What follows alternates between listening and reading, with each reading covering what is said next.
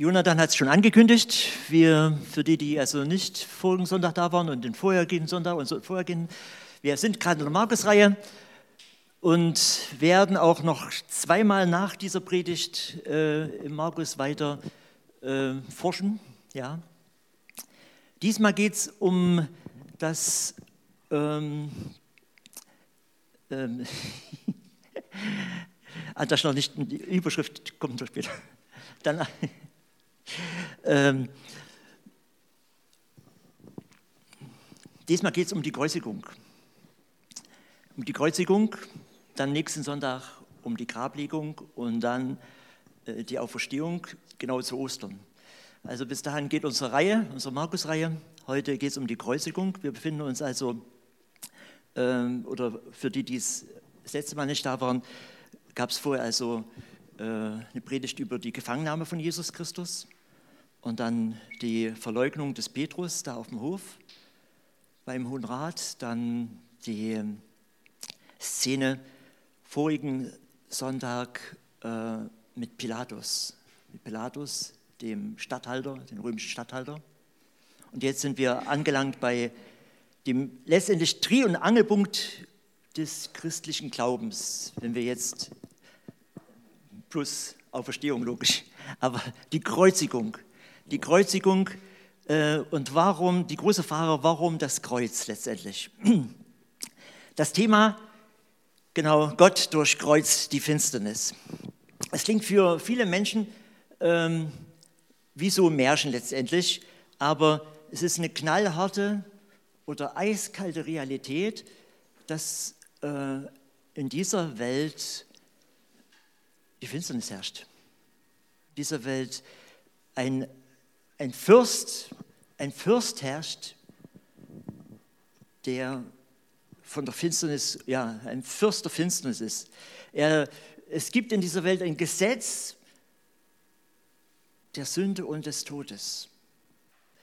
Und ähm, so wie wir die Naturgesetze zwar erforschen können und ähm, uns danach richten müssen, aber nicht verändern können, so äh, gibt es auch diese Gesetzmäßigkeit der Sünde und des Todes bei uns Menschen oder in der ganzen Menschheitsgeschichte, durch die ganze Menschheitsgeschichte hindurch. Wenn wir in die Geschichtsbücher reinschauen, wir wissen von irgendwelchen Königen oder irgendwas, ja, alle sind tot. Gell? Und wir wissen, dass viel, viel über diese Erde nicht erst heute in der Ukraine oder an vielen Stellen auf dieser Welt, sondern durch die ganzen Jahrhunderte ganz viel Schlimmes passiert ist. Es gibt ein Gesetz der Sünde und des Todes auf dieser Welt. Und das Gute, so sagt es Paulus, was ich eigentlich will, das tue ich nicht. Und das Böse, was ich eigentlich hasse, das tue ich immer wieder. Ich elender Mensch. Wer wird mich befreien von dem Gesetz der Sünde und des Todes? Die Bibel berichtet auf den ersten Seiten, dass das nicht schon immer so war, sondern dass als Gott die Erde schuf, als Gott die Menschen schuf, dann das Fazit drunter steht, siehe, es war sehr gut. Da war Harmonie, da war, da war das nicht das Böse, da war einfach alles gut. Ähm, dann gab es den Tag X, wie ihr wisst, und wie wir wissen, wo Adam und Eva sich, äh, die Krönung der Schöpfung, die Menschen, sich trotz Vorwarnung Gottes auf die Schlange, auf den Teufel eingelassen haben, der Lüge mehr geglaubt haben, nämlich, dass sie losgelöst von der Herrschaft Gottes viel einfacher, viel besser leben können, ihr Leben selber meistern können und seitdem ähm, gibt es Krieg, seitdem gibt es Mord und Totschlag, seitdem gibt es eine Spirale, die immer weiter nach unten zieht, die beginnt mit vielleicht Überheblichkeit oder mit Stolz oder Verachtung, Streit, Hass, Neid, Geiz, Habgier Un, oder ja, unwahrscheinlich viele böse Dinge die unser Leben durchziehen. Den einen mehr, den anderen weniger. Wir wissen vielleicht, oder ich hoffe, wir wissen jeder selber, wo wir unsere Schlagseite haben, wo wir ähm, ja, unsere Probleme haben, wo wir merken, das geht mich an. Ja. Seitdem unterliegt die gesamte Schöpfung, die gesamte Schöpfung Gottes, der, der die Wahrheit ist, dem Bösen. Seit der Trennung von Gott trennt sich der Mensch voneinander. Seitdem gibt es Probleme oder gibt es das Problem, was jeden tangiert. Wir werden aneinander schuldig. Und mit der Entscheidung des Menschen ging es nicht um irgendwas, wie, man schon, äh, wie ich gerade schon gesagt habe, nicht um irgendwas, sondern um einen Machtwechsel letztendlich. Um Machtwechsel, äh, einen entscheidenden existenziellen Machtwechsel. Das Böse oder der Böse hat jetzt die Herrschaft in dieser Welt. Der Menschenmörder von Anfang an, so sagte Jesus Christus, hat jetzt die Macht, hat die Macht über diese Erde seit Adam. Und Jesus sagt das auch selber, er bezeichnet ihn den Fürst dieser Welt, den Teufel, den Fürst dieser Welt. Ähm, in der Geschichte, im Wort Gottes, im Alten Testament, sehen wir dann eine Begegnung im Himmel zwischen dem Bösen und Gott bei Hiob. Und da merken wir, Hiob, obwohl er nee, Gott, äh, der Teufel, obwohl er die Macht hat, kann er nicht einfach über Hiob machen, was er will, mit Hiob machen, was er will. Er muss Gott fragen. Also, obwohl er Fürst dieser Welt ist, muss er trotzdem noch fragen und äh, Gott lässt äh, ihn nicht ihn töten, sondern er muss sich sozusagen Rechte einholen, ihn quälen zu dürfen. Er hat also nicht die volle Vollmacht, dieser Böse, dieser Herrscher, dieser Fürst dieser Welt. Das sehen wir an dieser Geschichte. Ähm, für den Teufel waren das aber alles nur Schattengefechte Gottes. Auch wenn er gesehen hat, dass durch die ganze Geschichte Gott immer wieder die Menschen beschützt hat, die an ihn geglaubt haben, war das trotzdem für ihn nur Schattengefechte bis zu Golgatha. er wusste, am Ende habe ich sie doch. Gott hat sich gebunden an sein Wort und seit Adam äh, als, äh, also seit dem Baum der Erkenntnis des Guten und des Bösen, wo sie davon gegessen haben, ähm, hat Gott gesagt, wenn du davon esst, wirst du gewisslich sterben, wirst du getrennt sein von mir. Da wusste der Teufel, dass, da, da hält sich Gott dran. Gott hat sich gebunden an sein Wort. Von daher, jeder Mensch ist sowieso irgendwann meine. Irgendwann ist jeder Mensch meine. Was der Böse allerdings nicht wusste, weil er eben nicht die Weisheit Gottes kennt, dass Gottes Anweisung bezüglich des Baumes oder eben diese, da wirst du gewisslich sterben, äh, das galt nur Adam und seinen Nachkommen. Obwohl Jesus, ich komme jetzt immer mehr dahin, obwohl Jesus auch ganz Mensch war und der Böse dachte, den habe ich genauso, äh, galt das diesem Menschen nicht, diesem Menschen Jesus. Jesus war ein neuer Adam, neuer Adam, so sagt es die Bibel, ein neuer Mensch, der nicht unter dem Gesetz der Sünde und des Todes lebte und äh, also drunter stand. Jesus war mit einer göttlichen ähm, Vollmacht ausgerüstet, mit, einer, mit, mit ja, er konnte Wunder tun. Er tat 100 Prozent den Willen Gottes und das wusste auch der Teufel. Er wusste, er wusste ganz genau, das ist der Sohn Gottes. Ähm, aber er dachte, er ist jetzt trotzdem Mensch dieser Welt und die Welt gehört mir. Er ist trotzdem Mensch dieser Welt und die Welt gehört mir. Und er, und er forderte seine Rechte ein. Und wir lesen das im Wort Gottes immer wieder. Schon gleich am Anfang, als er geboren war, wollte er ihn umbringen. Wir kennen die Geschichte mit Herrn Rothes.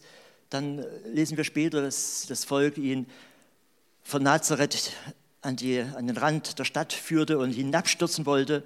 Jesus ging mitten hindurch. Und immer wieder wollten die Obersten Hand an ihn legen und kamen nicht dazu. Es war also ähm, ihnen irgendwie nicht möglich, diesen Jesus zu erreichen. Dem Teufel nicht möglich, diesen Jesus zu erreichen. Ähm, doch dann plötzlich, und das haben wir also das letzte Mal schon betrachtet oder vor drei Wochen, dann plötzlich gibt es eine Situation für den Teufel, wo er alles in der Hand hat. Wir lesen im Lukas-Evangelium Kapitel 22, Vers 53, da sagt Jesus im Garten Gethsemane zu den Soldaten, jetzt hat die Finsternis die Macht. Jetzt hat die Finsternis die Macht. Jetzt ist eure Stunde und die Macht der Finsternis, sagt er zu ihnen. Jetzt durfte der Böse öffentlich die Lüge, kreuz, äh, die, die, die Wahrheit kreuzigen. Jetzt durfte er äh, dem öffentlich sagen, der, der, wo, wo Pilatus sagte, ich finde keine Schuld an ihm, der wird gekreuzigt und die Lüge und das Böse, sprich der Barabbas, den konnte er öffentlich leben lassen. Alles umgedreht. Das ähm, war also die Geschichte bis dahin und die Soldaten dürfen Jesus einfach jetzt abführen. Und wir fragen uns, warum? Warum dürfen, wieso äh, lässt Gott das jetzt zu? Kennt ihr die Frage? Warum lässt Gott das zu? Warum lässt Gott das zu? Gott durchkreuzt die Finsternis im Bezahlen der Schuld des Menschen. Die Logik eines heiligen Gottes, die hinter dem Kampf zwischen Licht und Finsternis steht, ist folgende. Nur der kann seinen geliebten Menschen und die gesamte Schöpfung aus den Fesseln der Sünde und des Todes herausreißen, der selber nicht gefesselt ist. Es bedurfte eines neuen Adams oder eines neuen Menschen, es bedurfte eines Adams ohne Schuld. Denn nur der kann die Schuld des Menschen oder der Menschen bezahlen, der selbst schuldlos ist und der überreich ist wenn wir mal rein an Währung denken. Nur der kann das bezahlen. Ähm, und Jesus sagt, und wir lesen diese, dieses Zitat mehrmals im, Wort Gottes, im Alten wie im Neuen Testament, siehe, ich komme in der Rolle des Buches, steht von mir geschrieben, um deinen Willen, o oh Gott, zu tun. Jesus ist jetzt der, der für uns eintreten kann. Jesus ist der, der bezahlen kann. Doch bezahlen heißt bei Gott äh, wirklich bezahlen. Stellvertretend musste sein Sohn wirklich bezahlen für meine und deine Schuld. Wir, wollen, ähm, wir haben vergangenen Sonntag auch schon im Jesaja-Buch gelesen und wollen jetzt auch wieder eine Stelle aus dem Jesaja-Buch lesen, Kapitel 53, ab Vers 10 bis 12. Doch Yahweh wollte ihn zerschlagen er war es, der ihn leiden ließ. Und wenn er sein Leben als Schuldopfer eingesetzt hat, wird er Leben und Nachkommen haben. Durch ihn gelingt der Plan Jahwes. Nach seiner Seelenqual sieht er das Licht und wird für sein Leiden belohnt. Durch seine Erkenntnis wird mein Diener, der Gerechte, den vielen Gerechtigkeit bringen und ihre Vergehen lädt er auf sich. Darum teile ich die vielen ihm zu und die Starken werden seine Beute sein, weil er sein Leben dem Tod ausgeliefert hat und sich unter die Verbrecher rechnen ließ. Dabei war er es doch, der die Sünden der vielen trug und fürbittend für die Verbrecher eintrat. 750 Jahre vor Christus ist das geschrieben, über Christus, durch Jesaja. Und äh, sehr detailliert macht diese Stelle deutlich, es gibt von Gott einen Plan. Es gibt von Gott einen Plan. Er hat den Plan, durch ihn gelingt der Plan Jahwes, haben wir gelesen, Vers 10 am Ende. Gott hat einen Plan, Gott ist gerecht und heilig und meine und deine Schuld kann nicht einfach so, ja, es ist nicht mehr gemacht werden, sondern es muss, es muss äh, in Echtzeit getilgt werden. Es muss in Echtzeit getilgt werden. Deswegen diese Kreuzigung. Wir lesen nun jetzt, wir werden jetzt Texte aus dem Markus-Evangelium lesen und ich habe mir das jetzt so vorgestellt, dass wir immer einen kurzen Abschnitt lesen, dann äh, eine kurze Pause ist, wo wir also ich werde noch was dazu sagen und dann zwei Minuten wir Zeit haben, einfach darüber nachzudenken für uns selbst. Also es ist mal ein Versuch oder einfach ja, in der Vorbereitung mir dann auch so deutlich geworden, im, im Gespräch mit meiner Frau, was, wer bin ich, dass ich über die Kreuzigung rede? Es ist einfach sowas von, von äh, ja, krass, was Gott hier tut. Und äh, ich denke, ich werde noch ein paar Gedanken dazu sagen, aber wünsche einfach, dass wir einfach den Text auf uns wirken lassen. Wir wollen also dann jeweils in der Stille darüber nachdenken. Geht also los mit dem Text Markus 15, Vers 16 bis 20. Ich habe es überschrieben mit die stellvertretende Folter und Hinrichtung.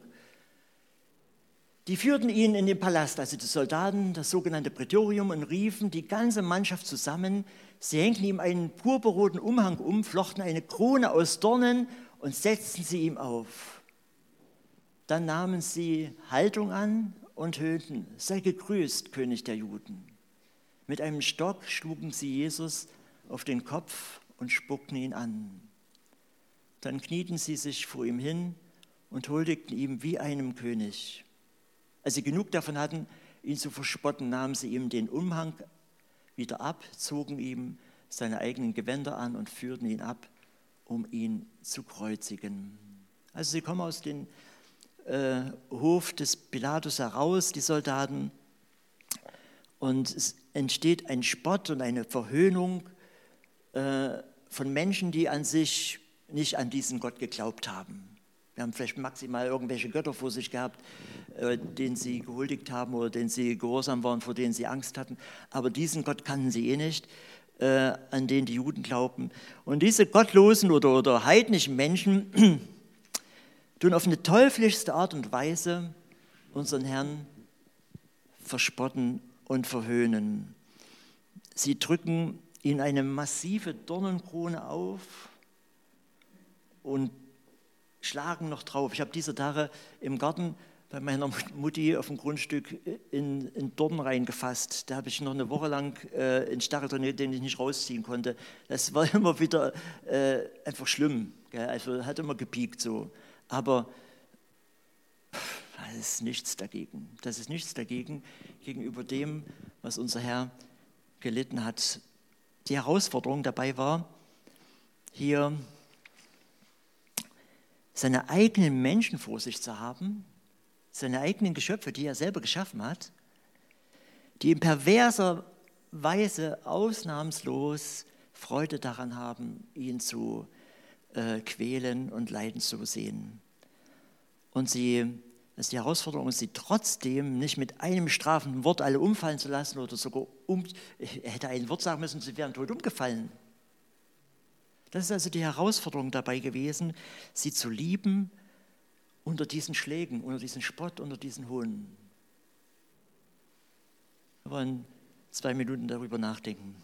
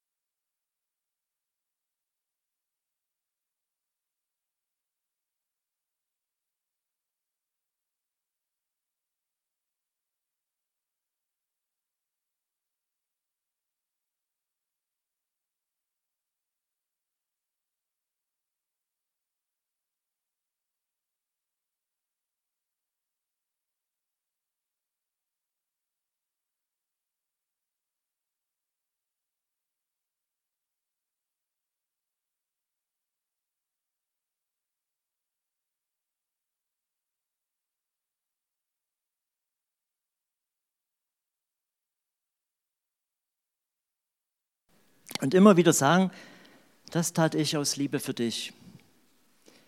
Wir lesen den nächsten Text.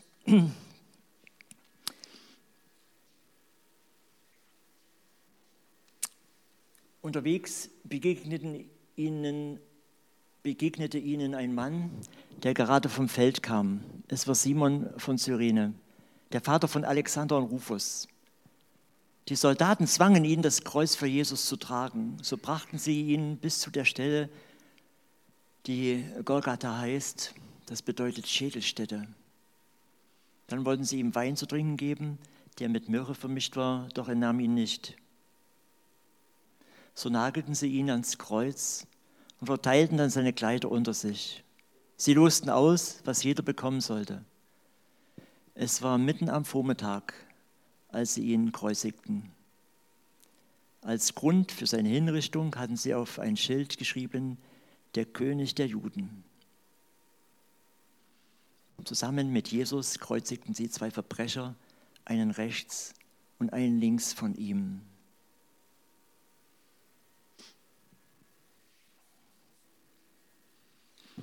Der Weg, der Weg an das Kreuz war Schauspiel. War Schauspiel. Schauspiel mit einem oder an Menschen, die ja, zum Tod gehen. Menschen, die, die, wie wir bei Jesus jetzt sehen, oft schon total entkräftet waren. Wir hatten also in der vergangenen Predigt diese, äh, dass Pilatus ihn dann auspeitschen ließ. Ähm, das war für manchen schon, ähm, also diese, diese Auspeitschung war damals schon für manchen der Tod eigentlich. Und ihr müsst euch vorstellen, unser Herr, voll blutend geschlagen schon, trägt jetzt sein Kreuz oder vielleicht auch bloß einen Balken, wir wissen es nicht ganz genau ähm, zur Hinrichtungsstätte und offensichtlich ist er darunter zusammengebrochen, unter dieser Last, sodass er ähm, einfach liegen blieb und ähm, die Soldaten irgendwie äh, sich zu helfen wissen mussten. Und da kam gerade einer vom Feld und den haben sie einfach gezwungen, den Simon von Cyrene oder Kyrene manchmal geschrieben, äh, und zwangen ihm Jesu Kreuz zu tragen. Wir wissen aus einem anderen Evangelium, dass er Jesu Kreuz hinter Jesu her trug, also Jesus ging vorne weg, hinter Jesu her trug. Und ich habe mich gefragt, was hat ihn, was hat es in ihm bewirkt, diesen Simon? Wir lesen hier bei Markus, ähm, dass da steht, war Simon der Vater von Alexander und Rufus, offenbar in der Christenheit bekannte Leute. Es ist also eine ganz starke Indiz dafür, dass dieser Alexander wahrscheinlich Christ geworden ist. Obwohl, ähm, obwohl er erstmal bloß gezwungen wurde, hier die Schmach und äh, ja, er hat bestimmt eine Wut gehabt. Könnt ihr euch das vorstellen? Jetzt hier hinter so einen, so einen äh, gemarterten Herr, äh, also hinterher das Kreuz tragen zu müssen, er als angesehener Bürger.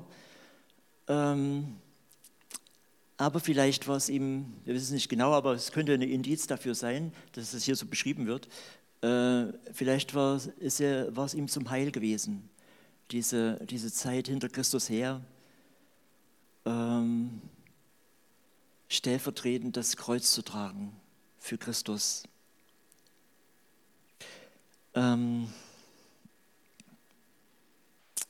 das Betäubungsgetränk lehnte er ab unser Herr wollte für dich und mich das ganz auskosten. Stellvertretend das Leid ganz auskosten. Das Betäubung, Betäubungsgetränk lehnte er ab. Und dann hörst du Vers 24 die Hammerschläge wie Christus da angenagelt wird. Denken wir gemeinsam jetzt auch wieder darüber nach. Siehst du den Sündlosen zwischen den Verbrechern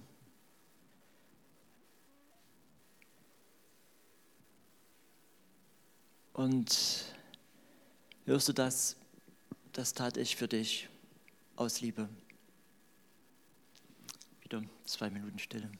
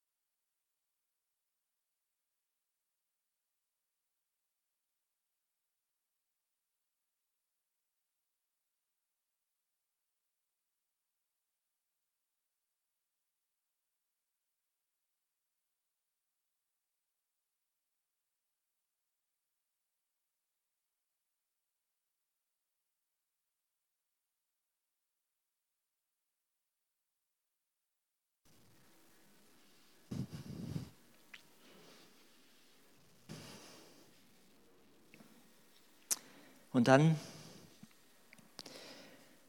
lesen wir weiter ab Vers 29. Die Leute, die vorbeikamen, schüttelten den Kopf und riefen höhnisch, Ha, du wolltest den Tempel abreißen und in drei Tagen wieder aufbauen. Rette dich doch selbst und steig vom Kreuz herab. Auch die hohen Priester und Gesetzeslehrer machten sich über ihn lustig. Andere hat er gerettet, riefen sie. Sich selbst kann er nicht retten. Der Messias, der König von Israel, möge doch jetzt vom Kreuz herabsteigen. Wenn wir das sehen, werden wir an ihn glauben. Auch die Männer, die mit ihm gekreuzigt waren, beschimpften ihn.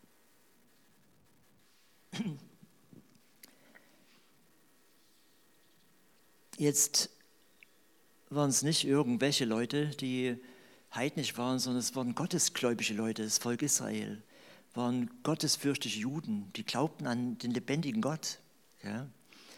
Ähm, und die die verspotten ihn und schütteln den Kopf, obwohl sie ihn erlebt haben. Ja? Äh, manche vielleicht, manche vielleicht auch nicht.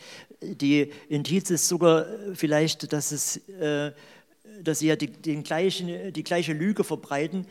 Du hast gesagt, du äh, reißt den Tempel in drei Tagen, äh, du reißt den, reißt den Tempel selber ab, hat Jesus gar nicht gesagt, sondern er hat gesagt, ähm, reißt den Tempel ab und ich werde ihn drei Tagen aufbauen und meinte äh, seine Kreuzigung.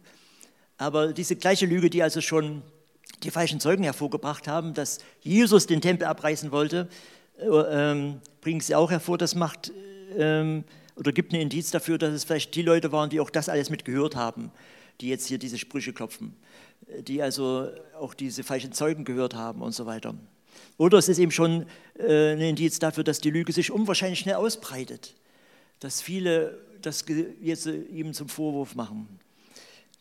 Dann die hohen Priester, ähm, die, eigentlich, die eigentlich nicht mal zum Pilatus mit rein wollten, damit sie sich nicht verunreinigen.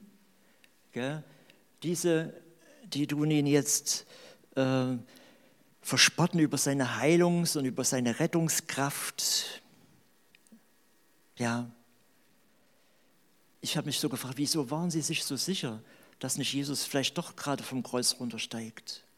Wieso waren sie so verblendet, dass sie, dass sie dachten, sie können jetzt hier einfach, die sie doch erlebt haben, dass er Wunder getan hat, wo sie blinden Augen aufgetan haben, wo keiner eine, eine Lösung dafür hatte, äh, wie das geschehen konnte. Obwohl er Macht bewiesen hatte, waren sie wie verblendet. Geht es uns vielleicht auch manchmal so, dass wir in unserem Alleinsein irgendwo an Gott verzweifeln und sogar uns so weit, dass wir hinreißen lassen, dass wir nicht mehr wissen, was eigentlich schon Gott groß getan hat als Christen? Ich vergleiche es jetzt einfach mit gottesfürchtigen Menschen, also die irgendwie vor Gott äh, Gottesfurcht hatten. Ja. Die Herausforderung für Christus war wieder die, ähm, denen jetzt nicht das zu beweisen, obwohl es ihm ein kleines gewesen wäre, vom Kreuz herunterzusteigen, ihm das nicht zu beweisen und nicht diesen Prozess abzubrechen, den Prozess für dich und mich, des Leidens und des Sterbens. Das tat ich für dich aus Liebe. Zwei Minuten.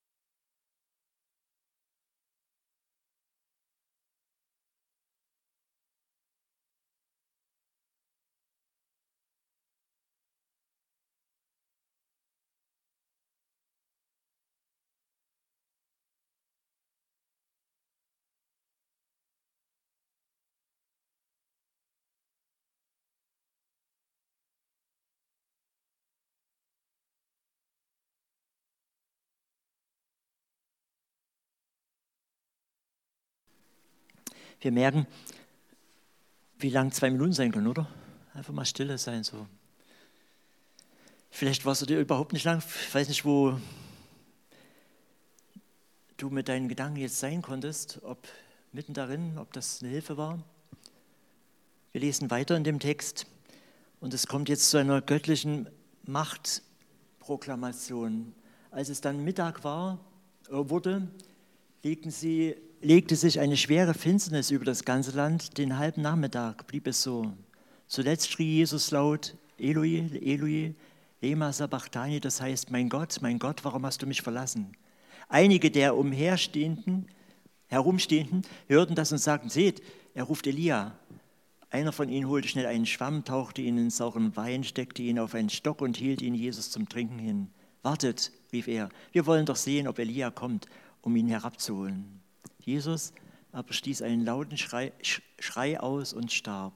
In diesem Augenblick zerriss der Vorhang im Tempel von oben bis unten in zwei Stücke. Bis dahin der Markus-Text von heute. Drei Stunden von um neun bis um zwölf hat Jesus schon in der, in der, ja mindestens dann um zwölf in der Hitze gehangen. Zwei, zwei Minuten sind schon lang. Drei Stunden und jetzt drei Stunden Finsternis bis, bis, bis nachmittags 15 Uhr. Drei Stunden Finsternis. Lesen wir hier. Ähm, was mag in den drei Stunden in den Menschen vorgegangen sein? Drei Stunden auf einmal plötzlich Finsternis. Was mag in den Leuten vorgegangen sein? Wir werden das nächste Mal, also nächsten Sonntag wird Dave einiges vom Hauptmann ja mit sagen, dann merken wir, da ist was passiert in den drei Stunden. Später gehen Leute auf die Brust schlagen vom Kreuz hinweg. Da ist was passiert in den drei Stunden. Drei Stunden Finsternis. Was ist bei Christus passiert in diesen drei Stunden? Ähm, Was hat er in diesen drei Stunden durchlitten?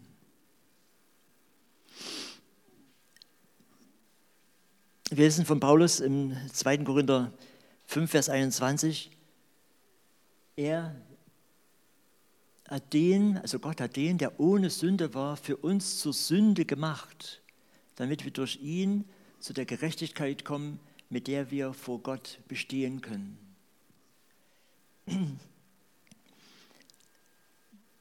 den der Sünde nicht kannte, den hat er für uns, der ohne Sünde war, hat er für uns zur Sünde gemacht.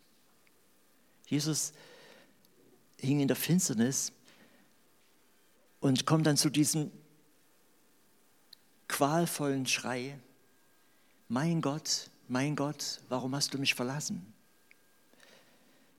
Er ist für dich und mich zur Sünde gemacht worden. Aber das wissen wir von ähm, den anderen Evangelien, dass das nicht das letzte Wort war dort am Kreuz. Hier steht dann bloß, ähm, also die letzten Verse haben wir vorhin gelesen, er, äh, äh, es gab noch, einen, gab noch einen großen Schrei von sich und äh, starb. Ähm, wir wissen aus dem anderen Evangelium, das letzte Wort war, dieser letzte Schrei war, es ist vollbracht. Es ist vollbracht. Und das alles wird mit einem übernatürlichen Ereignis äh, noch einmal begleitet, aus den anderen Evangelien wissen Erdbeben, äh, Gräber taten sich auf, die entschlafenen Heiligen erschienen nach der Auferstehung. Krass. Hier lesen wir, dass äh, der Vorhang im Tempel zerriss. Der Vorhang im Tempel zerriss. Das war ein riesengroßer Vorhang. Der war mehrere Zentimeter dick und der riss von oben nach unten durch. Und das ist einfach das, was uns auch im Neuen Testament dann im Hebräerbrief geschildert wird. ähm, da heißt es, Vers 19, wir haben also jetzt einen freien und ungehinderten Zugang zum wirklichen Heiligtum. Der Vorhang im, im Tempel hat das Heiligtum vom Allerheiligsten getrennt. Wir haben also jetzt einen freien Zugang, da konnte sonst nur einmal im Jahr der Priester rein mit dem Blut von, von Tieren und hat damit Sühnung getan fürs Volk. Wir haben jetzt freien Zugang zum Heiligtum, zum Allerheiligsten, liebe Geschwister, sagt hier der Schreiber. Jesus hat ihn durch sein Blut für uns eröffnet. Er hat uns durch seinen Körper sozusagen durch den Vorhang im Tempel hindurch einen neuen Weg zum Leben gebahnt. Und wir haben auch einen hohen Priester, dem das ganze Haus Gottes unterstellt ist. Deswegen oder deshalb wollen wir mit aufrichtigem Herzen, voller Vertrauen und Zuversicht in die Gegenwart Gottes treten. Denn unser Herz wurde ja mit dem Blut von Christus besprengt. Damit ist unser Gewissen von Schuld befreit und unser Körper mit dem Reinigungswasser gewaschen. Die trennende Schuld ist hinweggetan. Das heißt, dieser Vorhang, dieser Riss in dem Vorhang von oben nach unten. Die Schuld ist gesühnt. Gott hat das angenommen. Das Trennende das Gesetz der Sünde und des Todes ist durchbrochen. Die Beweisführung kommt, wie gesagt, in zwei Sonntagen, nach also der Auferstehung dann noch. Aber hier schon äh, heißt das, die Sünde ist hinweggetan. Ich komme zum Schluss. Das Thema Gott durchkreuzt die Finsternis im Bezahlen der Schuld des Menschen. Gott konnte nicht einfach mit den gleichen Mitteln wie der Teufel wie der Lügner von Anfang an seinen Menschen sich zurückerobern mit den gleichen Mitteln von Lüge und von List, wie er damals Adam und Eva überlistet hat. Sondern Gott musste seinem Wesen entsprechend aus der Macht der Liebe und nicht anders das tun. Und diese Liebe hat sich hingegeben für dich und für mich und hat bezahlt. Liebe hofft, Liebe hofft auf Gegenliebe. Liebe zwingt niemanden. Liebe ist völlig freiwillig. Deshalb konnte Jesus Christus schon vor der Kreuzigung äh, sagen in Johannes 5, Vers 24, Wahrlich, wahrlich, ich sage euch, wer mein Wort hört und glaubt dem, der mich gesandt hat, der hat ewiges Leben und kommt nicht ins Gericht, sondern er ist aus dem Tod in das Leben übergegangen. Halleluja. Wir wollen ihn täglich dafür anbeten. Ich denke, das ist das, was ähm, äh, Stefan hat es vorhin so gesagt. Wir, wir, leben in einer Zeit, wo Krieg ist, wo, wo man manchmal fragt, wir, können wir eigentlich so ähm, so einfach jubeln, können wir einfach Halleluja singen. Aber das Entscheidende ist passiert. Und dieses Entscheidende, das kann der ukrainische Christ im Krieg genauso wie wir in der Freiheit. Wir können begreifen, unsere Schuld ist gesühnt, das Eigentliche ist gesühnt. Und wir dürfen Halleluja sagen. Und wem das Herz voll ist, das haben wir vorhin auch in dem letzten, letzten Lied, also was das Englische hier, ähm, die letzten Verse, ich komme jetzt nicht gleich drauf, aber jedenfalls haben wir das auch so, dann, wenn das Herz voll ist, der, dem geht der Mund über. Das bedeutet, dass wir dann auch, wenn das uns ausfüllt, dass wir sagen, dass, dass wir wissen, wir sind befreit, wir sind befreit von unserer Schuld, wir dürfen, wir dürfen äh, mit allen Umständen, mit allen Schwierigkeiten, mit allen Hindernissen in dieser Welt trotzdem als freie Menschen leben, die die Vergebung ihrer Schuld haben.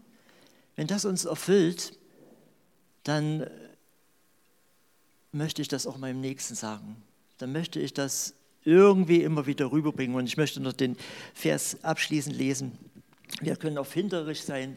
So sind wir nun Botschafter für Christus und es ist, es ist Gott, der durch uns mahnt. Wir bitten im Auftrag von Christus, nehmt die Versöhnung an, die Gott euch anbietet. Das ist einfach eine Gnade, das ist einfach ein Geschenk. Mehr müssen wir oder sollen wir überhaupt nicht tun. Wir sollen einfach, wir dürfen, wir können aus der Liebe heraus, aus dem Erfülltsein, erfinderisch sein und einfach dem Menschen sagen, lass dich versöhnen mit Gott. Das Kreuz. Gott durchkreuzt die Finsternis im Bezahlen der Schuld. Ich möchte noch mit uns beten. Lieber Herr, wollen dir ganz sehr Danke sagen dafür, dass wir nicht nur jetzt, sondern immer wieder bis an unser Lebensende das durchdenken dürfen, was du für uns getan hast. Und ich bete darum, dass wir das je länger, je mehr, immer mehr verstehen, was es bedeutet, dass du für uns dieses Leiden auf dich genommen hast, damit wir leben dürfen in Ewigkeit. Danke, lieber Herr, für diese Zeit auch jetzt des Nachdenkens. Und ich bete, dass das Wort mit uns geht und dass du verherrlicht wirst in der vor uns liegenden Woche. Amen.